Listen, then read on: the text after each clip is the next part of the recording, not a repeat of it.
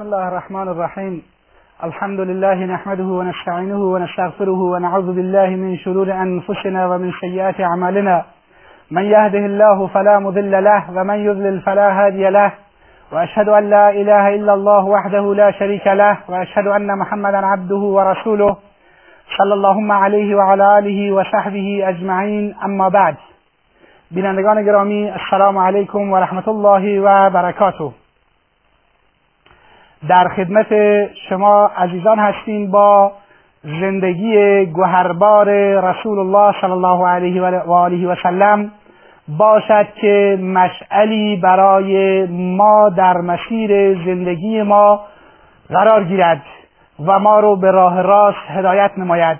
در جلسات گذشته ما به اینجا رسیدیم که مشرکین مکه بعد از جنگ روانی دست به شکنجه بدنی رسول خدا صلی الله علیه و سلم و صحابه و یارانش زدند و تعداد زیاد زیادی از یاران رسول خدا صلی الله علیه و سلم را به شیوه های مختلف شکنجه و اذیت و آزار کردند و مسلمانان هم در برابر آنها بیکار ننشستند بلکه ابوبکر صدیق رضی الله تعالی عنه تعدادی از بردگانی را که شکنجه و اذیت و آزار می‌شدند خرید و آزاد نمود و این مسئله شکنجه و اذیت و آزار برای قریش مفید واقع نیفتاد. به خاطر اینکه صحابه استقامت کردند مقاومت کردند و به هر حال جامعه ای که این شکنجه ها و اذیت و آزارها درش انجام می گرفت به هر حال از مشرکین متنفر می‌شدند.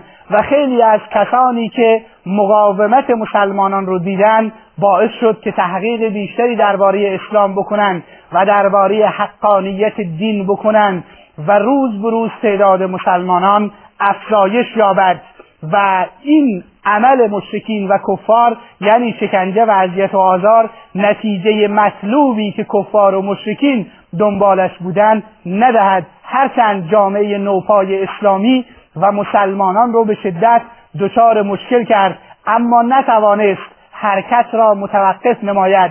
دعوت توحید را متوقف نماید. بلکه مسلمانان روز به روز صفوفشان را منسجمتر می ساختند این, این است که اومدن و نوعی سازش پیشنهاد کردند.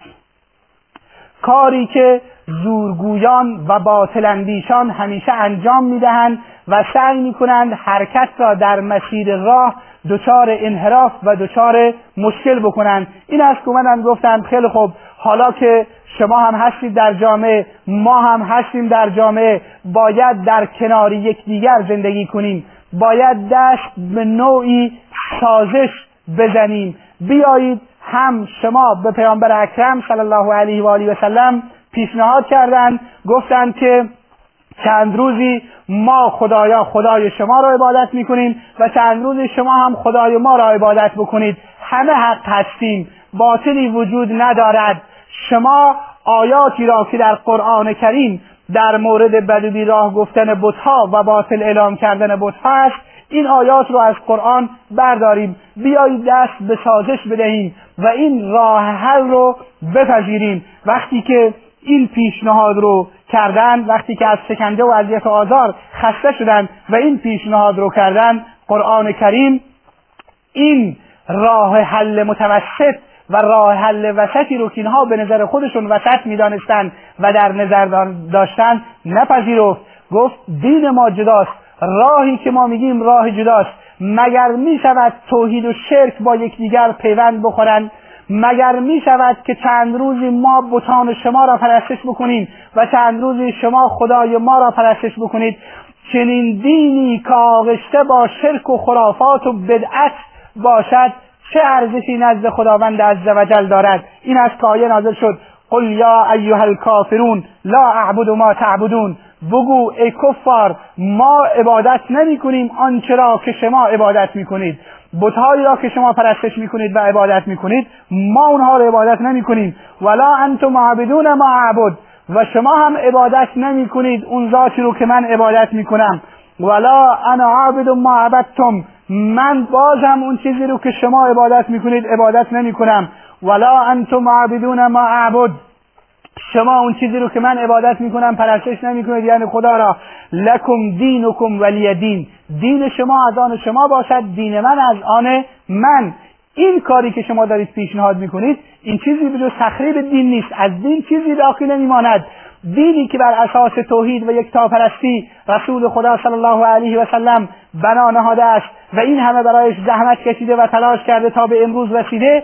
امروز که شما تمام تلاش هایتون رو برای برانداختن دین توحید به کار گرفتید و از هیچ کوششی فروگذار ننمودید الان که موندید اومدید راه وسط رو به نظر خودتون راه وسط رو پیشنهاد می‌کنید. به این که امت رو مجددا دچار شرک بکنید و بگید بیای شما هم چند روزی با ما شرک بکنید که ما هم مدتی خدای شما رو پرستش می‌کنیم. چنین چیزی پذیرفتنی نیست. این هست که حرکت های اسلامی جریانات اسلامی دعوت ها باید مواظب باشند. مشرکین و کفار بعد از اینکه شیوه های مختلف شکنجه و اذیت و آزار و جنگ های روانی رو علیه اونها استعمال می‌کنن سعی می‌کنن اساس حرکت رو و اساس دین رو به انحراف بکشونن و میان راه حل رو ارائه میدن. اگر مسلمان فریب بخورد اگر مسلمان طرح و مشوره کفار رو بپذیرد مطمئنا شکست خواهد خورد. این است که رسول اکرم صلی الله علیه و آله و سلم در این مقطع حساس که صحابه به شدت شکنجه شدند کشته شدند اذیت و آزار شدند. خود رسول اکرم صلی الله علیه و سلم دچار جنگ تبلیغاتی شدیدی شده و بمباران تبلیغاتی شده با وجود این وقتی که اونها میان راهی رو ارائه میدن و میگن چند سباهی ما خدای شما رو عبادت می‌کنیم و چند سباهی شما بتهای ما رو عبادت بکنید قرآن نازل می شود و می‌گوید خیر لکم دینکم ولی دین. دین شما از آن شماست و دین ما از آن ماست. توحید و شرک ممکن نیست یک جا التقا پیدا بکنند و به یکدیگر برسند. اینی که قرآن کریم این راه رو برداشت و این راه رو از میان اونها این راهی رو که اونها پیشنهاد کردن نپذیرفت. بعدش اومدن, اومدن گفتن که خب قرآن شما در قرآن شما به هر حال بد و بیراهایی نسبت به بتهای ما وجود دارد. بیا توی محمد این بد و بیراها رو بردار. ما دست از جنگ برمیداریم دست از مخالفت برمیداریم. چرا بزرگان ما را بد و بیراه میگید؟ چرا از بزرگان ما و بتهای ما دست بر نمیدارید؟ قرآن کریم باز هم آیه نازل کرد که این راهی که میگید راه درستی نیست و قرآن پیامبر خدا صلی الله علیه به پیامبر گفت بگو این قرآن از جانب من نیست. این قرآن از جانب خداست. من نمی‌توانم از جانب خودم چیزی بگویم. من فقط اون چیزی را که خدا می‌گوید تبلیغ می‌کنم. قرآن کریم چه زیبا میفرماید. و اذا تتلى علیهم آیاتنا بینات قال الذين لا يرجون لقاءنا ائت بقرآن غیر هذا. وقتی که آیات بینات روشن و واضح ما بر اینها تلاوت می‌شوند کسانی که امیدی به روز آخرت و ملاقات خدا ندارند می‌گویند ائت به قرآن غیر هذا قرآنی غیر این بیاور او بدله یا این عوض کن.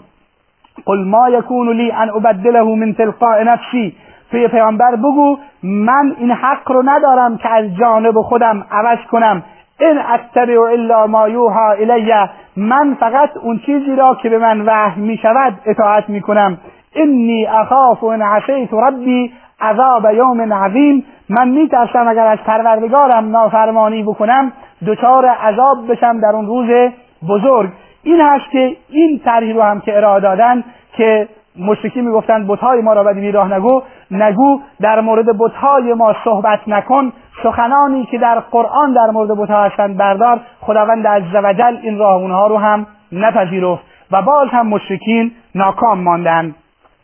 مشرکین از هیچ دریغی برای اینکه صد راه دعوت بشن از هیچ راهی دریغ نمی‌کردند. تمام راه ها رو رفتند بعد از این متوسل به یهود مدینه شدند. چون یهود مدینه اهل کتاب بودند و علم داشتند گروهی رو نزد یهود مدینه فرستادن. گفتن چنین دعوتی مطرح شده شما چی می‌گویید؟ ما در برابر اینها چه کار بکنیم؟ اونها سه تا پیشنهاد کردن یهود مدینه. گفتن سه تا سوال از محمد بپرسید اگر این سه تا سوال را درست پاسخ داد پیامبر هست. و اگر درست پاسخ نداد بدونید که کشته می شود و هرچی می خواهید با او بکنید. سال اول گفتن بپرسید اون جوانانی که در امتهای گذشته وجود داشتن چه وضعیتی داشتند سوال دوم گفتن اون پادشاهی که شرق و غرب را پیمایید و فتح کرد که بود و چه وضعیتی داشت؟ سوال سوم گفتن درباره روح بپرسید. وقتی که نزد گروه نزد پیامبر اکرم صلی الله علیه وسلم اومدن سوالات رو مطرح کردند از اونجایی که پیامبر اکرم صلی الله علیه وسلم خودش جواب نمی‌داد منتظر مون تا وحی بیاید. این هست که در سوره کهف درباره اصحاب کهف یعنی اون جوانانی که اونها سوال کردن به تفصیل خداوند سخن گفت و پاسخ داد. در مورد پادشاه هم ذوالقرنین بود که باز هم خداوند در سوره کهف پاسخشون داد و درباره روح خداوند فرمود یسالونک و یسالونک و یسالونک عن الروح قل الروح من امر ربی. و ما اوتیتم من العلم الا قلیلا. از توی پیامبر درباره روح می‌پرسند بگو روح چیزی از جانب پروردگار است و شما علم اندکی داده شدید و علم شما به روح نمی‌رسد. که باز هم وقتی که این پاسخ این سوالاتشون رو یافتن در واقع به نوعی دچار مشکل شدند بعد از اون تصمیم گرفتند که رسول خدا صلی الله علیه و سلم و یارانش را محاصره اقتصادی نمایند. و این یکی دیگر از شیوه های اذیت و آزار و شکنجه ای بود که برای رسول خدا صلی الله علیه وسلم متوسل شدند. ناگفته نماند که وقتی شکنجه ها و اذیت آزارها شدید شد و شخص رسول خدا صلی الله علیه وسلم هدف قرار گرفت ابو طالب بنی هاشم رو و بنی عبدالمطلب رو جمع کرد در شهر ابی طالب و گفت ما اینجا زندگی بکنیم که مبادا رسول خدا صلی الله علیه وسلم ترور شود. وقتی که ابو طالب این تصمیم را گرفت و تعداد زیادی از مسلمانان و بنی هاشم و بنی عبدالمطلب در شیب بنی هاشم جمع شدن و در اونجا زندگی می‌کردند قریش تصمیم گرفتند که مسلمانان رو و بنی هاشم رو محاصره اقتصادی بکنن. اومدن و با یکدیگر جمع شدن و تصمیم گرفتن گفتن کسی نه از اینها بخرد و نه کسی به اینها بفروشد. نه به اینها زن بدید و نه از اینها زن بگیرید. کاروانهایی که می‌خوان نزدیک بشن اینها رو از اینها باز دارید و بگذارید تا اینها محاصره اقتصادی بشن. تا ابو طالب دست از حمایت محمد برادرزادهش بردارد و یا اینکه محمد را به ما بسپارد تا ما جلوی این دین جدید که دارد آداب و رسوم آبا و اجداد ما را خراب می‌کند بتهای ما را بد و بیراه می‌گوید تا جلوی اینها رو بگیریم. این پیمان رو بستند و نوشتند و در جوف کعبه و در وسط کعبه در سال هفتم بعثت رسول خدا صلی الله علیه و آله و سلم آویزان کردند بنی عبدالمطلب و بنی هاشم که شخص رسول خدا صلی الله علیه وسلم و تعداد زیادی از مسلمان هم بودند به حال در این شب در شب ابی طالب محاصره شدند. به طوری که مسلمانان صحابه نقل می‌کنند که ما پوست درختان را میخوردیم.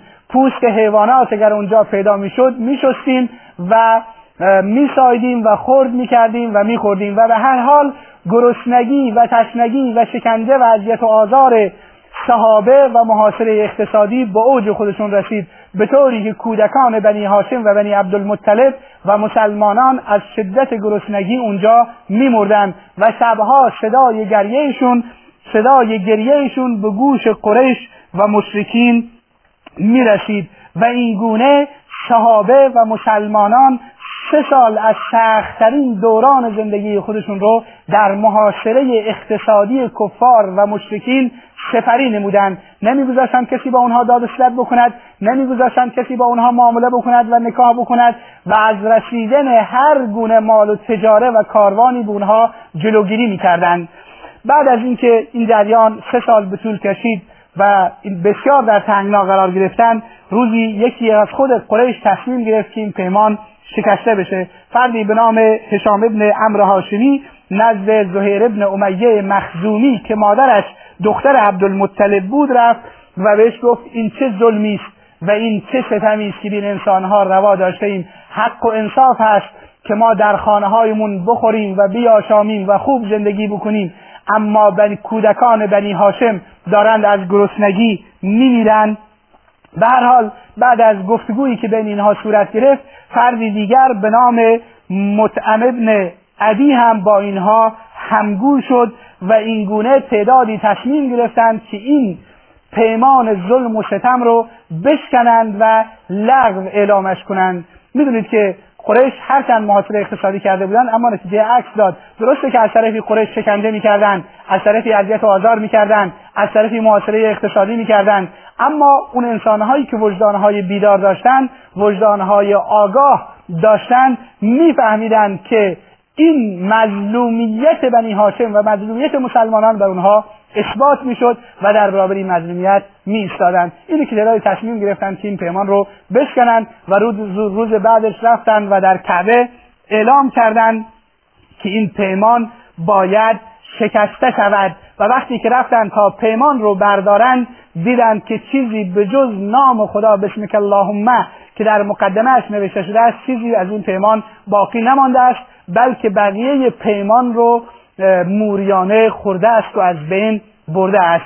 اینگونه رسول اکرم صلی الله علیه و آله و سلم و بنی هاشم و تعداد زیادی از مسلمانان سه سال را در شب ابی طالب در سختترین شرایط انظر اقتصادی و گرسنگی سپری کردند اما این کارشون هم باعث نشد که رسول خدا صلی الله علیه و آله و سلم و مسلمانان از دعوتشون دست بردارند.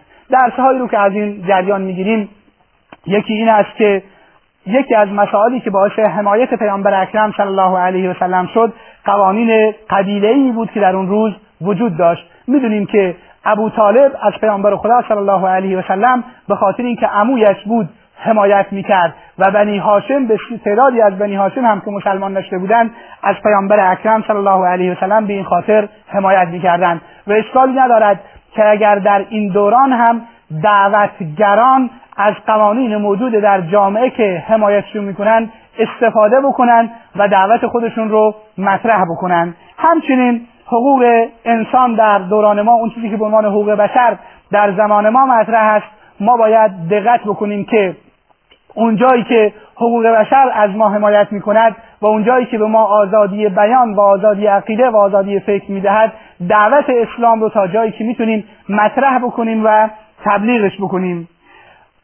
پدیده های مانند ابو لهب که در برابر دعوت رسول اکرم صلی الله علیه و سلم و در برابر توحید ایستادن باید بدونیم که همیشه در طول تاریخ تکرار میشن. وقتی که ما میگیم ابو لهب معنیش این نیست. یک شخص به نام ابو لهب عموی پیامبر خدا و شخصی با نفوذ در یک زمان و در یک دوران میآید و در برابر دعوت حق قد علم می‌کند و ایستادگی می‌کند و مقاومت می‌کند و از هیچ گونه اذیت آزاری بر پیامبر اکرم صلی الله علیه و آله و سلم دریغ نمی کند بلکه در تمام دوران و در تمام زمانها افرادی از نزدیکان و خویشاوندان دعوتگران و صاحب دعوت توحید ابو لهب گونه در برابر دعوت میشن و دعوتگران حق و مسلمین خودشون باید برای این کار آماده بکنند مسئله دیگه این هست که این سه سال محاصره اقتصادی صحابه و بنی هاشم در شید علی طالب تأثیر زیادی برای تبلیغ اسلام گذاشت. این ظلم و ستم در همه جا پخش و پراکنده گردید و این خبر محاصره اقتصادی همه جا رفت و از طرفی تبلیغی برای اسلام شد و از طرفی در ساختن و تربیت و تزکیه مسلمانان بسیار تأثیر گذاشت و باعث شد که کفار جاهای دیگر و مشرکین جاهای دیگر هرچند مشرک بودند و مثل مشرکین مکه بودند اما وقتی که این مظلومیت مسلمانان رو دیدند و این ستمی رو دیدند که اینها بر مسلمانان روا داشتند بیش از پیش آماده پذیرش اسلام بشن و برای اسلام آمادگی پیدا بکنند پس خلاصه بحث من این هست که مشرکین در این مرحله از هیچ کوششی برای جلوگیری اسلام و صد راه توحید دریغ نکردند از یهود مدینه کمک گرفتند اشکالاتی مطرح کردند و پیشنهاد صلح و سازش دادند اما رسول خدا صلی الله علیه و سلم زیر بار نرفت و همچنین در پایان محاصره اقتصادی کردند و فکر کردند که از این طریق می توانند یاران این دعوت و طرفداران این دعوت رو از مسیرشان بازگردانند. اما سه سال محاصره اقتصادی سفری شد و رسول اکرم صلی الله علیه و سلم مصمم از جلوتر و با اراده محکمتر همچنان در مسیر دعوت گام برمی داشتند. تا جلسه دیگر و وقتی دیگر که درباره هجرت مسلمانان به حبشه و اساسا بعد از اون هم حوادث سال دهم بعثت که بعد از محاصره اقتصادی اتفاق افتادن در خدمت شما خواهیم بود. و السلام علیکم و رحمت الله و برکاته.